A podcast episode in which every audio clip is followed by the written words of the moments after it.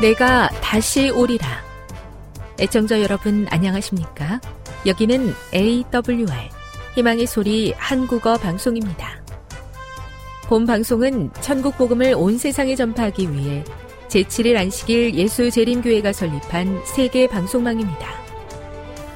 AWR 희망의 소리는 유럽, 라틴 아메리카, 아프리카, 러시아, 아시아의 방송망을 통해 전 세계에 복음을 전파하고 있습니다. AWR 아시아 희망의 소리 방송국은 한국어 방송을 매일 5시간씩 송출하고 있습니다.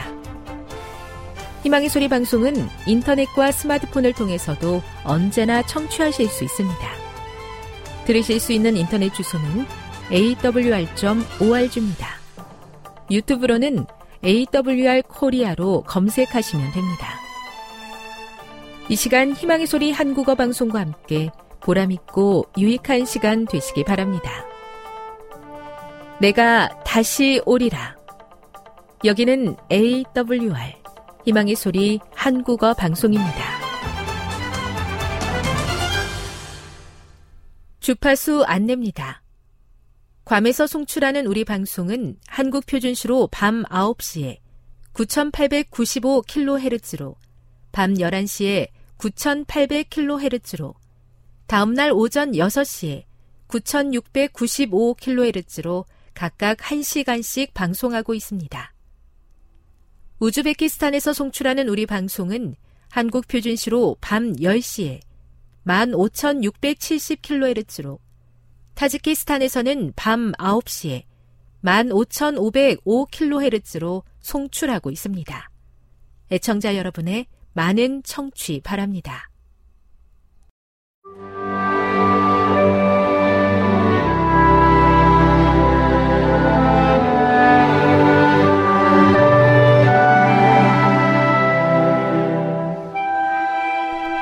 읽어주는 교과 여섯째 날 10월 7일 금요일 더 깊은 연구를 위해 사람뿐만 아니라 지구도 죄로 말미암아 악한 자의 권세 밑으로 들어갔었다. 그것들은 구속의 경륜으로 말미암아 회복될 것이었다. 아담은 창조될 때에 지구를 통치할 지위에 세워졌으나 유혹에 굴복함으로 그는 사탄의 지배 아래 들어갔다. 누구든지 진자는 이긴 자의 종이 된다. 사람이 사탄의 포로가 되었을 때 그가 가졌던 통치권은 그의 정복자에게 넘어갔다. 이와 같이 하여 사탄은 이 세상 신이 되었다. 그는 원래 아담에게 주어진 바 되었던 지상의 통치권을 찬탈하였다. 그러나 그리스도께서 당신의 희생으로 죄의 형벌의 값을 치르심으로 말미암아 사람을 구속하실 뿐만 아니라 사람이 잃었던 통치권도 되찾으실 것이었다. 첫째 아담이 잃어버린 모든 것을 둘째 아담이 회복하실 것이었다. 선지자는 너 양떼의 망대요, 딸 시온의 산이여, 이전 권능이 내게로 돌아오리라고 말한다. 그리고 사도 바울은 그가 얻으신 것을 구속하실 때를 가리킨다. 하나님께서는 거룩하고 행복스러운 존재의 거처가 되도록 이 땅을 창조하셨다. 주께서 땅도 창조하시고 견고케 하시되 헛되이 창조치 아니하시고 사람으로 거하게 지으셨다. 하나님의 능력으로 땅이 새롭게 되고 죄와 슬픔에서 해방되어 그것이 구속받은 자들의 영원한 거처가 될 때 이 목적이 성취될 것이다. 부조화 선지자 67 핵심적인 토의를 위해 1. 아담과 하와의 경험이 하나님의 용서가 죄의 모든 결과들을 되돌리는 것은 아님을 어떻게 보여주는가? 이 사실을 항상 기억하는 것이 중요한 이유는 무엇인가? 2. 선과 악을 알게 하는 나무는 아담과 하와를 넘어뜨리기 위한 원수의 유혹의 장소였다. 우리가 빠지기 쉬운 유혹의 장소에는 어떤 것이 있는가? 3. 사탄은 하나님의 백성들로 하여금 그리스도의 요구는 그들이 한때 믿었던 것보다 덜 엄격하며 세상과 같은 모습을 하게 되면 세상 사람들에 대해서 더욱 큰 영향력을 행사할 수 있다고 믿게 하고자 애쓰고 있다. 이와 같은 덫에 걸리지 않으려면 어떻게 해야 하는가? 지금까지 읽어주는 교과였습니다. 본 방송은 AWR 희망의 소리 방송국에서 제작되었습니다.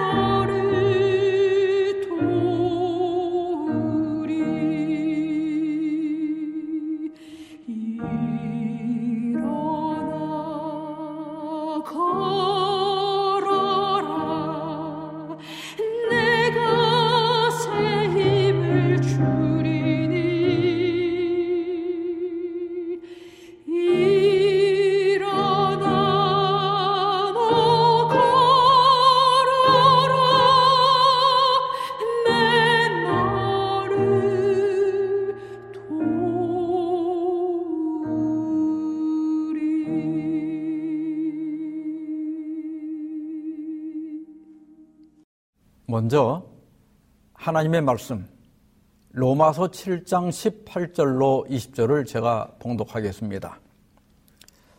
내 속, 곧 내 육신에 선한 것이 거하지 아니하는 줄을 아노니 원함은 내게 있으나 선을 행하는 것은 없노라. 내가 원하는 바 선은 행하지 아니하고 도리어 원하지 아니하는 바 악을 행하는도다. 만일 내가 원하지 아니하는 그것을 하면 이를 행하는 자는 내가 아니요 내 속에 거하는 죄니라. 올 한 해를 결산하는 내가 보던 일을 세마라. 오늘은 다섯 번째 시간으로 죄와 죄책감을 결산하라. 이런 제목으로 말씀을 드리고자 합니다. 아, 뮤지컬 지킬 앤 하이드에서 지금 이 순간, 지금 여기, 간절히 바라고 원했던 이 순간, 이렇게 시작되는 지금 이 순간이라는 노래가 있습니다. 아마 한 번쯤은 들어봤을 겁니다. 간혹 결혼식 축가로도 불리는데 사실 축가로는 맞지 않는 노래입니다. 이 노래는 지킬 박사가 인간의 본성에 있는 선과 악을 분리하는 약물을 만들어서 자기 자신을 대상으로 실험하기 직전에 부르는 노래입니다. 원작인 지킬 박사와 하이드라고 하는 이 단편 소설은 로버트 스티븐슨이 1886년에 출간했습니다. 소설 속의 지킬 박사는 부유하고 또 명예와 존경을 받는 저명 인사입니다. 그런데 그는 인간 안에 선이라고, 선과 악이라고 하는 두 개의 본성이 있다는 것을 깨닫고 이것을 분리할 약물을 만드는데 성공합니다. 그래서 지킬 박사는 낮에는 고상한 지킬 박사로 살아가고 밤에는 그 약물을 먹고 하이드로 변신해서 온갖 범죄를 저지르고 다닙니다. 나중에는 약을 먹지 않아도 저절로 하이드로 변신하게 되고 마침내 살인까지 저지르게 됩니다. 그러나 교수형이 두려워진 하이드는 다시 지킬로 돌아가려고 하지만은 마침내 약이 떨어지자 결국 마지막 참여록을 쓰고 스스로 생을 마감하게 됩니다. 이 소설은 인간의 이중성을 표현한 대표적인 작품입니다. 그런데 우리에게도 이러한 이중성이 있지요. 가정이나 또 교회나 이 사회에 알려진 고상한 나가 있고 또 우리의 내면 속에 영원히 숨기고 싶은 악의 모습을 한 또 다른 나가 있습니다. 바울은 회심한 후에 하나님의 뜻에 일치하는 삶을 살고자 노력했지만은 지나고 보면 죄에 굴복하고 또 죄책감에 눌려 신음하는 자신을 발견하곤 했습니다. 그래서 오늘 본문에 원함은 내게 있으나 선을 행하는 것은 없느라고 고백할 수밖에 없었습니다. 그러면서 바울은 이렇게 악을 행하는 것은 내가 아니라 내 의지가 아니라 내 속에 거하는 죄라고 고백합니다. 그리고 마침내는 오호라 나는 곤고한 사람이로다. 이 사망의 몸에서 누가 나를 건져내랴. 이렇게 탄식하고 있습니다. 오늘이 연말 기도주일이 마치는 안식일입니다. 우리는 연마, 연말 기도주일을 맞을 때마다 바울과 동일한 탄식을 하지 않을 수가 없습니다. 그래서 맨 먼저 죄에 대한 결산을 좀 해보고자 합니다. 성경이 규정하는 죄 가운데 가장 대표적인 죄가 무엇일까? 이 문제에 대한 논의는 이집트 수도원 운동의 창시자인 파코미우스에 의해서 시작되어서 나중에 교만, 시기, 분노, 나태, 탐욕, 탐식, 탐색 이렇게 일곱 가지로 정리가 됩니다. 중세는 이 일곱 가지 죄들이 격렬하게 설계되었고 14세, 14세기 말 영국에서는 팩함 대주교가 모든 사제들에게 매년 네 차례씩 강론하도록 지시하기도 했습니다. 아, 이 7대 죄는 문학에도 반영되어서 단테의 신곡이나 또 영국 작가인 제프리 초소가 쓴 캔터베리 이야기 등에도 자세히 묘사가 되어 있습니다.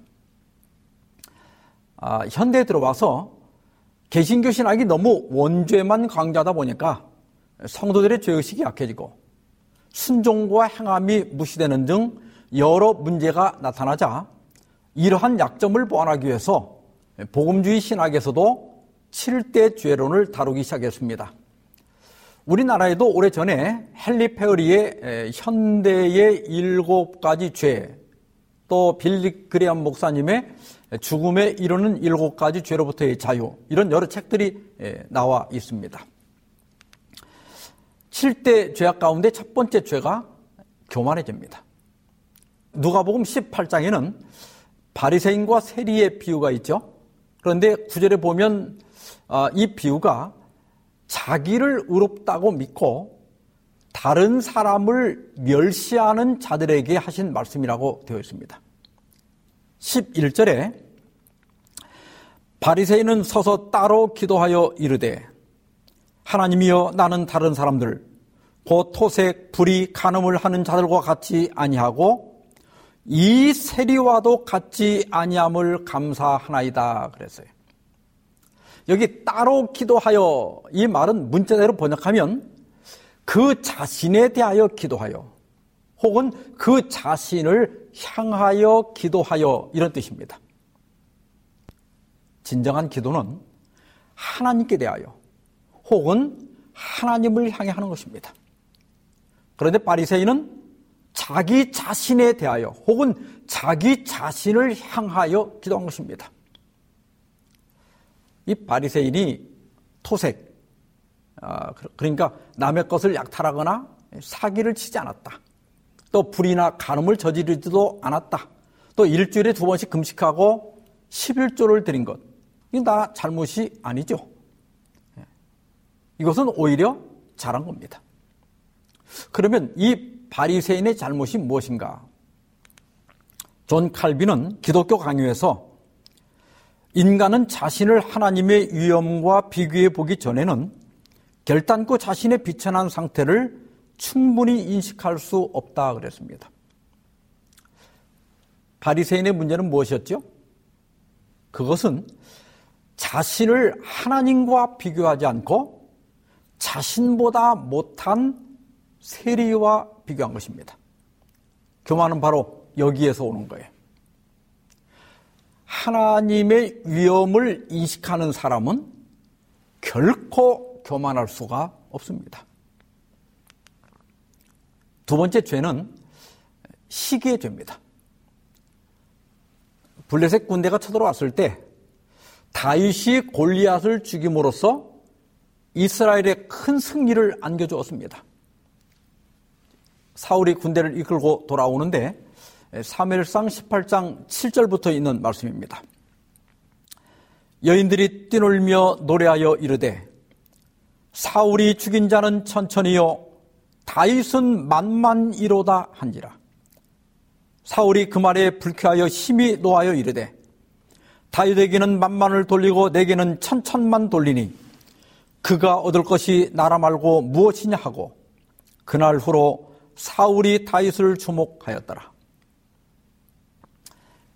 이번 전쟁은 전적으로 100% 다윗 때문에 승리한 겁니다. 만일 다윗이 없었더라면 사울의 위험도 아, 목숨도 위험할 수 있었어요. 적어도 이날만큼은 다윗이 이런 찬사를 받을 만하지 않습니까? 그런데 사울은 불쾌하여 심히 노하였다 그랬어요. 그리고 마지막에는 다윗이 사, 어, 이 사울이 다윗을 주목했다 그랬는데 이것은 다윗을 시기하여 견제하기 시작했다는 뜻입니다. 결국 사울은 평생 다윗만 쫓아다니다가 비참하게 죽음을 맞고 말았습니다. 시기는 다른 사람이 나보다 잘 되는 것을 못 봐주는 겁니다. 그 잘된 사람이 나에게 잘못한 것이 전혀 없는데도 그가 인정을 받고 잘되는 것이 속이 뒤틀리고 마치 내 걸 뺏어간 것처럼 그렇게 느끼는 것이 시기입니다. 이러한 시기도 죄입니다. 고린도전서 13장 1절 5절에 보면 사랑은 자기 유익을 구하지 않는다고 하였습니다. 이에 대하여 본교의 성경 주석에 보면 사람은 본성적으로 먼저 자기에게 관심을 가지고 그런 관심으로 인해 번번이 다른 모든 사람이 가려져 버리지만 그리스도의 길, 사랑의 길에서는 자를 마지막에 두고 다른 사람을 첫째 둔다 그랬어요. 사랑의 길은 첫째 누구를 둔다고요? 다른 사람을 두고 자는 자신은 맨 마지막에 둔다. 근데 우리의 타고난 본성은 이와 반대지요. 그래서 진정한 그리스도인이라고 하면 이러한 시기심을 극복해야 됩니다. 다른 사람이 잘 될 때 기꺼이 박수 칠 수 있어야 진정한 그리스도인이라고 할 수가 있는 것입니다. 세 번째는 분노의 죄입니다. 창세기 4장 6절로 7절에 보면 여호와께서 가인에게 이르시되 내가 분하여 함은 어찌 됨이며 안색이 변함은 어찌 됨이냐 내가 선을 행하면 어찌 낯을 들지 못하겠느냐 선을 행하지 아니하면 죄가 문에 엎드리니라 죄가 너를 원하나 너는 죄를 다스릴지니라 하였습니다. 가인은 하나님께서 자신의 재물을 거절하시고 아벨의 재물을 받으시자 시기심이 분노로 변하여 마침내 살인까지 하였습니다. 하나님께서는 우리가 분노할 때 죄가 문에 엎드려 있다고 말씀하시면서 그 죄를 다스리라고 충고하셨습니다. 에베소서 4장 26절 27절에 보면 분을 내어도 죄를 짓지 말며 해가 지도록 분을 품지 말고 마귀에게 틈을 주지 말라고 하였습니다. 사람이 살다 보면 화를 낼 때가 있죠. 또 어떤 때는 불의를 보고 의분이 일어날 때도 있습니다. 그 자체는 죄가 아니지만은 그것이 죄로 진행될 수 있다는 거예요. 근데 여기에 분노의 남용을 막을 안전장치가 제시되어 있습니다. 그게 뭐냐면 해가 지기 전까지입니다. 성격상 화를 잘 내는 사람이 있어요. 그러나 그것이 죄로 진행되기 전에 화를 가라앉혀야 됩니다. 분노는 자신의 건강에도 좋지 않고 또 가정이나 교회 평화를 파괴합니다. 그래서 여러분 웬만하면 화내지 말고 살아야 됩니다. 이 교만, 시기, 분노의 죄를 변태적 사랑이라고 그래요. 여러분, 죄도 사랑에서 시작됩니다. 진정한 사랑은 이웃을 내 몸처럼 사랑하는 겁니다. 그런데 교만이나 시기나 분노는 그 이웃보다 나를 더 사랑할 때 짓게 되는 죄들입니다. 그래서 예수께서는 요한복음 15장 12절로 14절에서 내 계명은 곧 내가 너희를 사랑한 것 같이 너희도 서로 사랑하라 하는 이것이니라.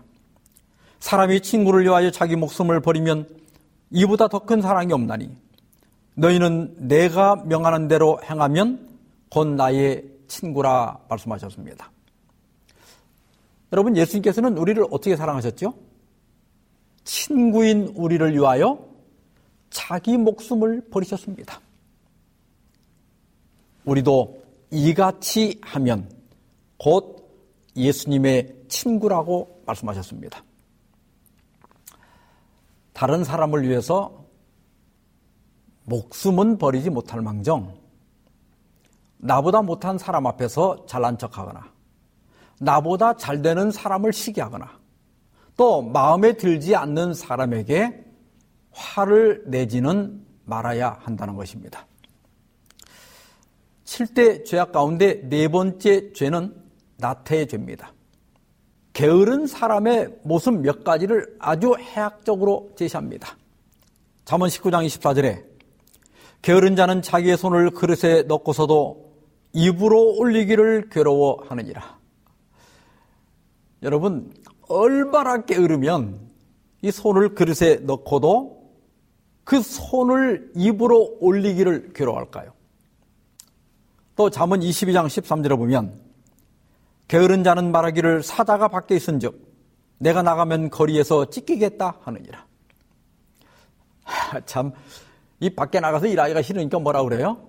저 밖에는 사자가 있어서 못 나가겠다. 또 잠언 26장 14절에는 문짝이 돌적이를 따라 도는 것 같이 게으른 자는 침상에서 도느니라. 이 게으른 사람이 이제 온갖 핑계를 대면서 침대에서만 뒹굴거리고 있는 모습을 잘 나타내고 있습니다.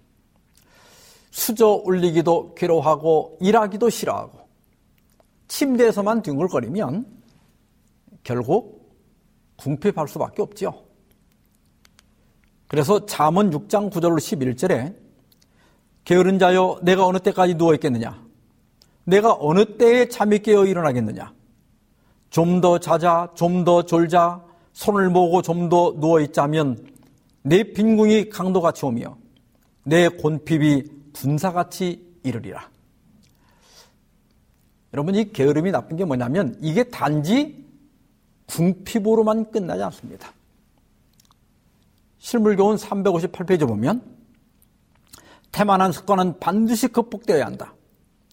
잊어버리는 것도 죄요. 태만히 여기는 것도 죄이다. 그대가 만일 태만히 하는 습관을 가지게 되면 그대는 자신의 구원을 등한히 하게 되고 마침내는 하나님 나라를 위하여 준비되지 못한 자가 되고 만다 그렇게 말씀했습니다. 여러분 나태가 왜 나쁩니까? 하나를 보면 열을 안다고 어, 그런 말 있죠. 나태함은 일도 하기 싫어하지만 그것이 신앙 생활에도 영향을 미치는 거예요. 그래서 신앙은 하지만 열정도 없고 뭐든 제대로 하는 게 없는 거예요. 실물교훈 331페이지에 보면 하나님께서는 큰 일을 할 수 있는 자질을 주신 많은 사람들이 아주 조금밖에 성취하지 못하는 것은 저희가 적게 노력하기 때문이라고 했습니다. 재능은 많은데 게으름 때문에 조금밖에 성취하지 못하는 것입니다. 그래서 예수님은 게으름을 책망하십니다. 마태복음 25장의 달란트 비유에서 주인은 그 한 달란트를 땅에 묻어둔 종에게 악하고 게으른 종아 이렇게 책망하셨습니다. 게으른 것은 악한 것과 동일한 거예요. 왜냐하면 그 게으름은 자신의 구원마저 등한히 하게 되고 마침내는 하나님 나라를 위하여 준비되지 못한 자가 되게 하기 때문입니다. 이 나태의 죄를 결핍된 사랑이라고 합니다. 그러니까 사랑의 부족도 죄입니다. 그래서 로마서 12장 11절에 보면 부지런하여 게으르지 말고 열심을 품고 주를 섬기라고 권고하고 있습니다. 신앙도 부지런해야 하고 또 열심히 있어야 합니다. 무관심하고 나태하고 뜨뜻 미지근한 것도 죄입니다. 다섯 번째는 탐욕이 됩니다. 도가복음 12장 16절부터 보면 어리석은 부자의 비유가 나오죠. 이 비유는 예수께서 삶과 모든 탐심을 물리치라고 말씀하신 다음에 주신 비유입니다. 이 부자는 1년 동안 열심히 일을 해서 많은 수확을 거두었어요. 그래서 곡간이 부족해서 헐고 다시 지어야 할 정도였습니다. 잠언 10장 15절에 보면 부자의 재물은 그의 견고한 성이요 가난한 자의 궁핍은 그의 멸망이니라 그랬습니다. 재물 자체가 나쁜 건 아닙니다. 돈이 있어야 의식주를 해결할 수 있고 또 아플 때 제대로 치료도 받을 수가 있습니다. 그래서 돈은 견고한 성이라 그랬어요. 여러분, 하나님의 사업도 사실 돈이 있어야 합니다. 그래서 나태하지 말고 열심히 일해서 돈을 벌어야 돼요. 그런데 전도서 5장 13절에 내가 해 아래에서 큰 폐단되는 일이 있는 것을 보았나니 곧 소유주가 재물을 자기가 자기에게 해가 되도록 소유하는 것이라 하였습니다. 여기 큰 폐단, 즉 통탄할 만한 잘못이 뭐냐면 재물을 자기에게 해가 되도록 소유하는 것이라. 재물을 많이 가진 것 그 자체는 잘못이 아니지만은 자기, 자기에게 해가 될 정도로 쌓아두는 것은 잘못이다. 어리석은 부자의 잘못이 바로 이것입니다.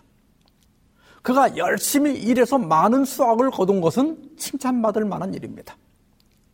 그러나 그는 그 재물을 오직 자신만을 위해서 사용하고자 했습니다. 뒤에 보면 하나님께서 그날 밤에 그 부자의 목숨을 거두어 가졌습니다. 그는 정말 어리석은 삶을 산 것입니다. 무엇을 이루고자 하는 욕망이 나쁘기만 한 건 아닙니다. 욕망이 있으니까 공부도 하는 것이고, 욕망이 있으니까 열심히 일도 하는 것이고, 욕망이 있으니까 선행도 하는 겁니다. 그러나 건강을 해치도록 돈 버는 데만 열중하거나 자신이 하나님의 청직이라고 하는 사실을 잊어버리고 자신만을 위해 사는 것은 분명한 죄입니다. 그 다음에 여섯 번째 죄는 탐식의 죄입니다. 베드로전서 4장 3절에 보면 너희가 음란과 정욕과 술 취함과 방탕과 향락과 무업한 우상 숭배를 하여 이방인의 뜻을 따라 행한 것은 지나간 때로 족하도다. 여기 방탕과 향락은 폭식과 폭음을 가리키는 용어입니다. 공동 번역에 보면 진탕 먹고 마시며 떠들어대고 이렇게 번역했어요. 규정은 사권 454페이지에는 과식은 이 시대의 죄이다. 하나님의 말씀은 폭음 폭식을 술 취함과 같은 맥락의 죄로 놓고 있다. 하나님 앞에서는 이러한 것이 매우 불쾌한 죄였다 그랬습니다. 식욕이 좋은 건 죄가 아닙니다. 저는 식욕이 별로 없는 편이에요. 그래서 집사람이 섭섭해할 때가 참 많습니다. 음식을 정성을 들여서 많이 해놨는데 제가 항상 조금밖에 안 먹으니까 요리할 맛이 안 난다 그래요. 여러분 식욕은 좋은 거예요. 식욕이 없다면 진수성찬도 의미가 없는 거예요. 따라서 식욕이 좋은 분들은 복 받은 분들입니다. 그러나 과식은 죄입니다. 왜냐하면 과식은 건강을 해치고 또 정신 상태에도 영향을 미치기 때문입니다. 그래서 고린도전서 10장 31절에 너희가 먹든지 마시든지 무엇을 하든지 다 하나님의 영광을 위하여 하라고 하였습니다. 먹고 마시는 것도 우리가 성경을 읽고 기도하고 안식일을 지키고 그 교회를 다니는 것과 똑같이 신앙생활의 한 부분이라는 거예요. 성경이 그 많은 것을 거리낌 없이 먹거나 또 과식하고 간직하는 그런 습관이 있었다면 이것도 회개해야 한다는 것입니다. 일곱 번째 죄는 탐색교죄입니다. 하나님께서는 아담과 하와의 결혼식 주례사에서 이러므로 남자가 부모를 떠나 그 아내와 합하여 둘이 한 몸을 이룰지로다 말씀하셨습니다. 성은 하나님께서 주신 겁니다. 그래서 아름다운 것이고 특히 부부의 의무 가운데 하나입니다. 사도 바울은 고린도 전서 7장 1절로 3절에서 너희가 쓴 문제에 대하여 말하면 남자가 여자를 가까이 아니함이 좋으나 음행을 피하기 위하여 남자마다 자기 아내를 두고 여자마다 자기 남편을 두라. 남편은 그 아내에 대한 의무를 다하고 아내도 그 남편에게 그렇게 할지라고 하였습니다. 이 구절을 하버트 제이 말스라고 하는 사람 박사가 조금 더 쉽게 번역을 했는데요. 인간에게는 강한 성욕이 있어 남자는 아내가 있어야 하고 여자는 남편이 있어야 한다. 남편은 정기적으로 아내의 성욕을 채워줘야 하고 아내도 남편의 성욕을 정기적으로 채워줘야 한다. 이렇게 번역했어요. 여러분, 성욕이라고 하는 것은 자연스러운 것이고 깨끗한 것이고 건강한 겁니다. 그러나 이 성욕은 욕망이나 식욕처럼 남용하기 쉬운 본성 가운데 하나입니다. 그래서 골로새서 3장 5절에서 땅에 있는 지체를 죽이라. 곧 음란과 부정과 사욕과 악한 정욕과 탐심이니 탐심은 우상 숭배이라 그랬습니다. 지체를 죽이라고 하는 것은 성욕을 무조건 억제하라는 말이 아닙니다. 건강이나 영성을 해칠 정도로 성에 몰입하거나 또 정당하지 못한 관계, 그리고 정당한 관계라 할지라도 상대방의 의사를 고려하지 않은 일방적인 관계를 금하라는 것입니다. 여기 세 가지 탐욕, 탐식, 탐색 이 죄를 지나친 사랑이라고 그래요. 사랑의 부족도 죄지만 사랑이 지나친 것도 죄입니다. 우리가 무엇을 이루고자 하는 욕망이나 또 식욕이나 쾌락을 갖고 있는 그 자체는 분명 죄가 아닙니다. 그러나 그것이 지나치면 죄가 됩니다. 그래서 고린도전서 9장 25절에서 이기기를 다투는 자마다 모든 일에 절제하나니 그들은 썩을 승리자의 관을 얻고자 하되 우리는 썩지 아니할 것을 얻고자 하노라 하였습니다. 지난 한 해 동안 욕심을 너무 부렸거나 식욕이나 성욕의 부절제가 있었다면 이 해가 저물기 전에 회개하는 시간을 반드시 갖기를 바랍니다. 두 번째로 죄책감에 대한 결산을 우리가 해야 할 때입니다. 예수께서 사내들인 앞에서 신문을 받고 계실 때 베드로는 대제상, 대제사장의 집 그 뜰에서 다른 사람들과 불을 쬐고 있었어요. 그런데 사람들이 그를 알아보고 너도 예수와 한패지. 이렇게 지적을 하자 아주 강하게 부인을 했습니다. 그리고 세 번째로 베드로에게 이르되 너도 진실로 그 도당이라 하거늘 그가 저주하며 맹사하여 이르되 나는 그 사람을 알지 못하노라 하니 곧 닭이 울더라. 예수님의 예언대로 베드로가 예수님을 세 번째 부인하자 닭이 언제 울었다 그랬어요? 곧 울더라. 하나님께서는 이러한 닭을 우리 마음속에 넣어 주셨습니다. 이 닭을 신학에서는 죄책감이라고 합니다.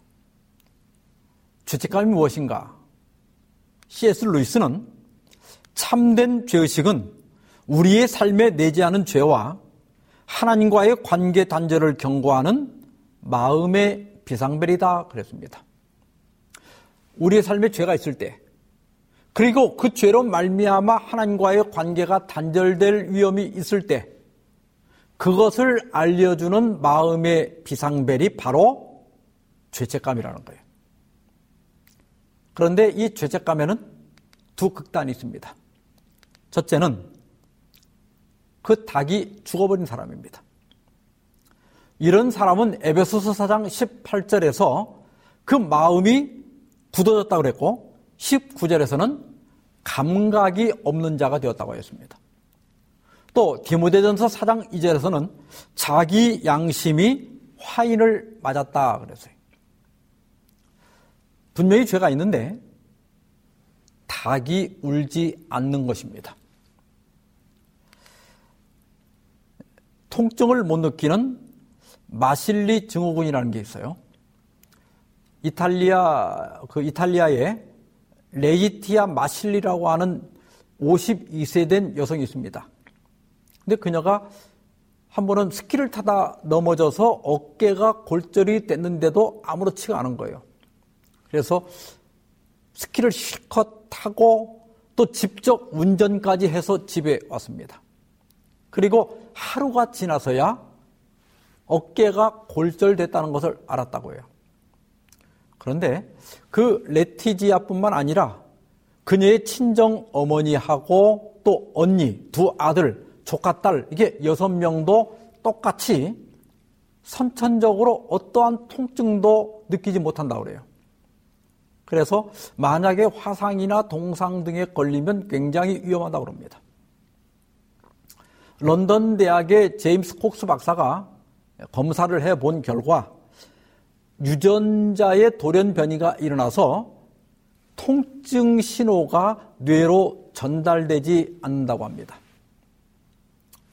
어떤 사람은 육체는 멀쩡하지만 영적으로 마실리 증후군에 걸린 사람이 있습니다.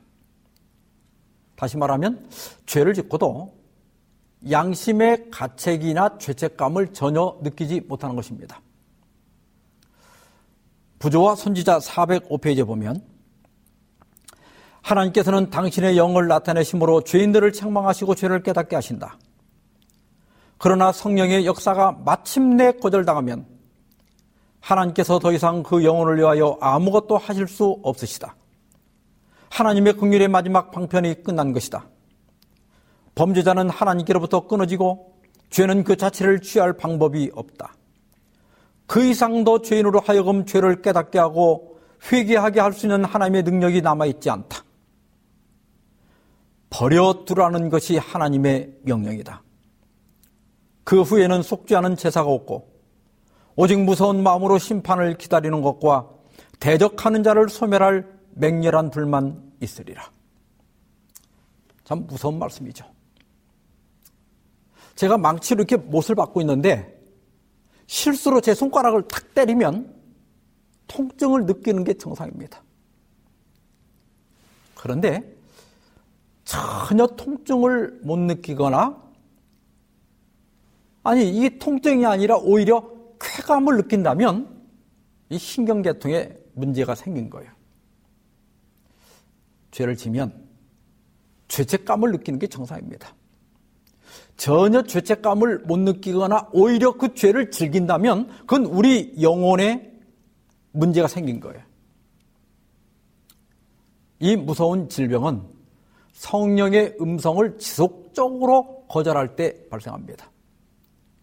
그래서 시브리서 3장 8절에 그러므로 성령이 이르신 바와 같이 7절 8절입니다. 오늘 너희가 그의 음성을 듣거든 광야에서 시험하, 시험하던 날에 거역하던 것 같이 너희 마음을 완고하게, 완고하게 하지 말라고 권고하고 있습니다. 닭이 울 때, 성령께서 죄를 지적하실 때, 마음을 완고하게 하지 말아야 합니다. 둘째로는 너무 신경과민한 닭을 가진 사람들이 있습니다. 대개 부모를 통해서 하나님을 보게 됩니다. 왜냐하면 그 어린아이에게는 부모가 바로 하나님과 마찬가지이기 때문입니다. 케르케고르는 1813년 덴마크 코펜하겐에서 태어났습니다. 그의 아버지는 젊은 시절에 그 양을 칠 때 그 추위와 배고픔을 못 이겨서 하늘을 쳐다보면서 하나님을 저주했다고 그래요. 그리고 그 아내가 이제 자녀를 낳지 못하고 사별하게 되었는데 하녀와 재혼을 했어요. 그런데 혼인하고 다섯 달 만에 첫 아이를 낳게 됩니다. 워낙 그 양심적이었던 그의 아버지는 이 일로 평생을 괴로워했다고 그래요. 아, 그는 이 하녀와 그 사이에 일곱 남매를 낳았는데 그의 생전에 장남과 막내인 케르케고로만 남고 재혼한 아내도 죽고 또 다섯 자녀가 모두 죽는 것을 지켜봐야 했습니다. 케르케고르는 아버지의 잘못으로 하나님의 저주가 집안과 자신의 삶에 깊이 뿌리박혀 있다고 확신을 했습니다. 그래서 케르케고르의 사상에는 죄의식이 바탕을 이루고 있고 항상 죄의 극복이라고 하는 과제가 그림자처럼 따라다녔습니다. 이것이 그를 항상 절망으로 밀어 넣었고 그 절망을 죽음에 이르는 병이라고 하였습니다. 그러나 하나님은 이사야 1장 18절에서 이렇게 말씀하십니다. 여호와께서 말씀하시되 오라 우리가 서로 변론하자. 너희의 죄가 주홍 같을지라도 눈과 같이 희어질 것이요 진홍같이 붉을지라도 양털같이 희게 되리라. 우리의 죄와 죄책감은 이 세상의 어떤 학문도, 어떤 철학도, 어떤 고행도 씻어줄 수 없지만 우리 주님은 할 수 있습니다. 그래서 오라. 우리가 서로 변론하자고 우리를 초청하십니다. 요한일서 1장 9절에 보면 만일 우리가 우리 죄를 자백하면 저는 미쁘시고 우로사 우리 죄를 사시며 우리를 모든 불의에서 깨끗하게 하실 것이라고 말씀했습니다. 여기 자백은 호몰로게오인데요. 고소 사실을 시인한다는 뜻입니다. 성령께서 우리 죄를 지적하실 때, 우리 죄를 깨닫게 하실 때, 자신의 죄를 시인하고 자백하면 우리 죄를 사하시며 모든 불의에서 우리를 깨끗하게 하신다는 겁니다. 미쁘시고 이 말은 헬라어로 피스토스인데 신실한 또 믿을 만한 이런 뜻입니다. 내가 내 죄를 자백했다면 그 죄가 사해진 것을 100% 믿을 수 있습니다. 가래보면 기별 1권 350페이지입니다. 하나님께서는 우리들의 죄로 인하여 우리들을 포기하지 않으신다. 우리들이 혹 실수를 범하고 성령을 슬프시게 할 수 있으나 우리들이 회개하고 통회하는 마음으로 당신께 나아갈 때 주님께서는 우리들을 물리치지 않으실 것이다. 저는 이 파랑색 부분을 참 좋아합니다. 하나님께서는 우리들의 죄로 인하여 우리들을 포기하지 않으신다. 왜냐하면 십자가에서 우리 죄를 치료할 수 있는 약이 완전하게 충분히 마련되었기 때문입니다. 사도 베드로는 사도행전 3장 19절에서 이렇게 호소합니다. 그러므로 너희가 회개하고 돌이켜 너희 죄 없이 함을 받으라. 이같이 하면 새롭게 되는 날이 주 앞으로부터 이를 것이요. 한 해가 저물고 있습니다. 이제는 마무리를 할 시간입니다. 지난 한 해를 돌아보면서 나의 교만의 죄, 시기의 죄, 분노의 죄, 나태의 죄, 탐욕의 죄, 또 탐식과 탐색의 죄를 신하고 회개하고 자백함으로 죄 없이 함을 받고 새롭게 되는 날을 경험하게 되길 바라면서 오늘 말씀 마치겠습니다. 기도하십시다. 하늘에 계신 우리 아버지, 우리는 교만했고, 시기했고, 형제를 향해 분노했으며, 나태하고 게을렀습니다. 또 지나친 욕심을 부렸고, 탐식했으며, 탐색의 죄를 지은 것을 인정하고 자백합니다. 저희도 바울처럼 선을 행하기를 원했으나 저희 안에 있는 죄된 본성 때문에 많은 죄를 지었고 주님을 슬프시게 하였습니다. 자비로운 주님, 주님의 보혈에 의지하여 회개하오니 저희를 극률히 여기, 여겨 주시고 용서하사 주홍같이 붉은 죄를 눈과 같이 희게 하여 주시옵소서. 이 모든 말씀을 예수 그리스도의 이름으로 기도하옵나이다. 아멘.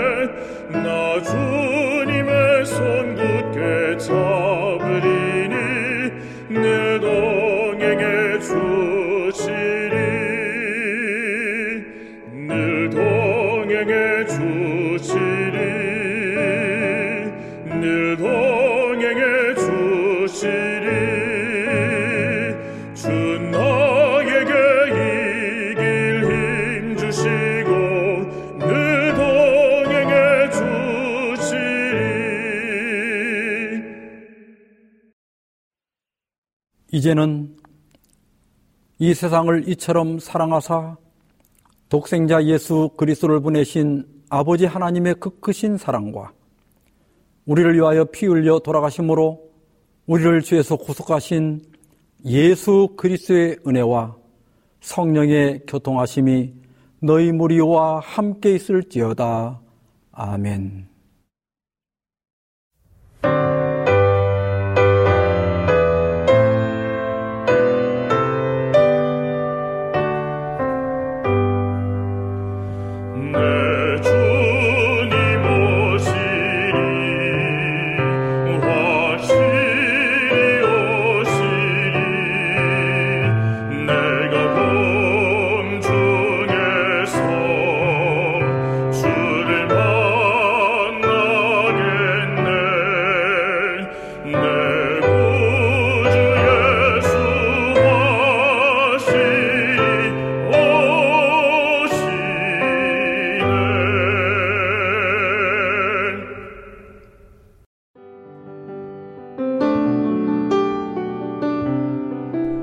시간 되셨습니까? 지금까지 여러분께서는 AWR 희망의 소리 한국어 방송을 청취하셨습니다. 방송을 청취하시고 문의를 원하시는 분은 우편번호 02461 대한민국 서울시 동대문구 이문로 1길 11 희망의 소리 방송부 앞으로 편지나 엽서를 보내주시거나 지역번호 02-3299-5296에서 8번으로 전화 주시기 바랍니다. 지금까지 함께 해주신 애청자 여러분들께 감사드립니다. 애청자 여러분, 다음 이 시간까지 하나님 안에서 늘 평안하십시오. 감사합니다. 내가 다시 오리라. 여기는 AWR, 희망의 소리 한국어 방송입니다.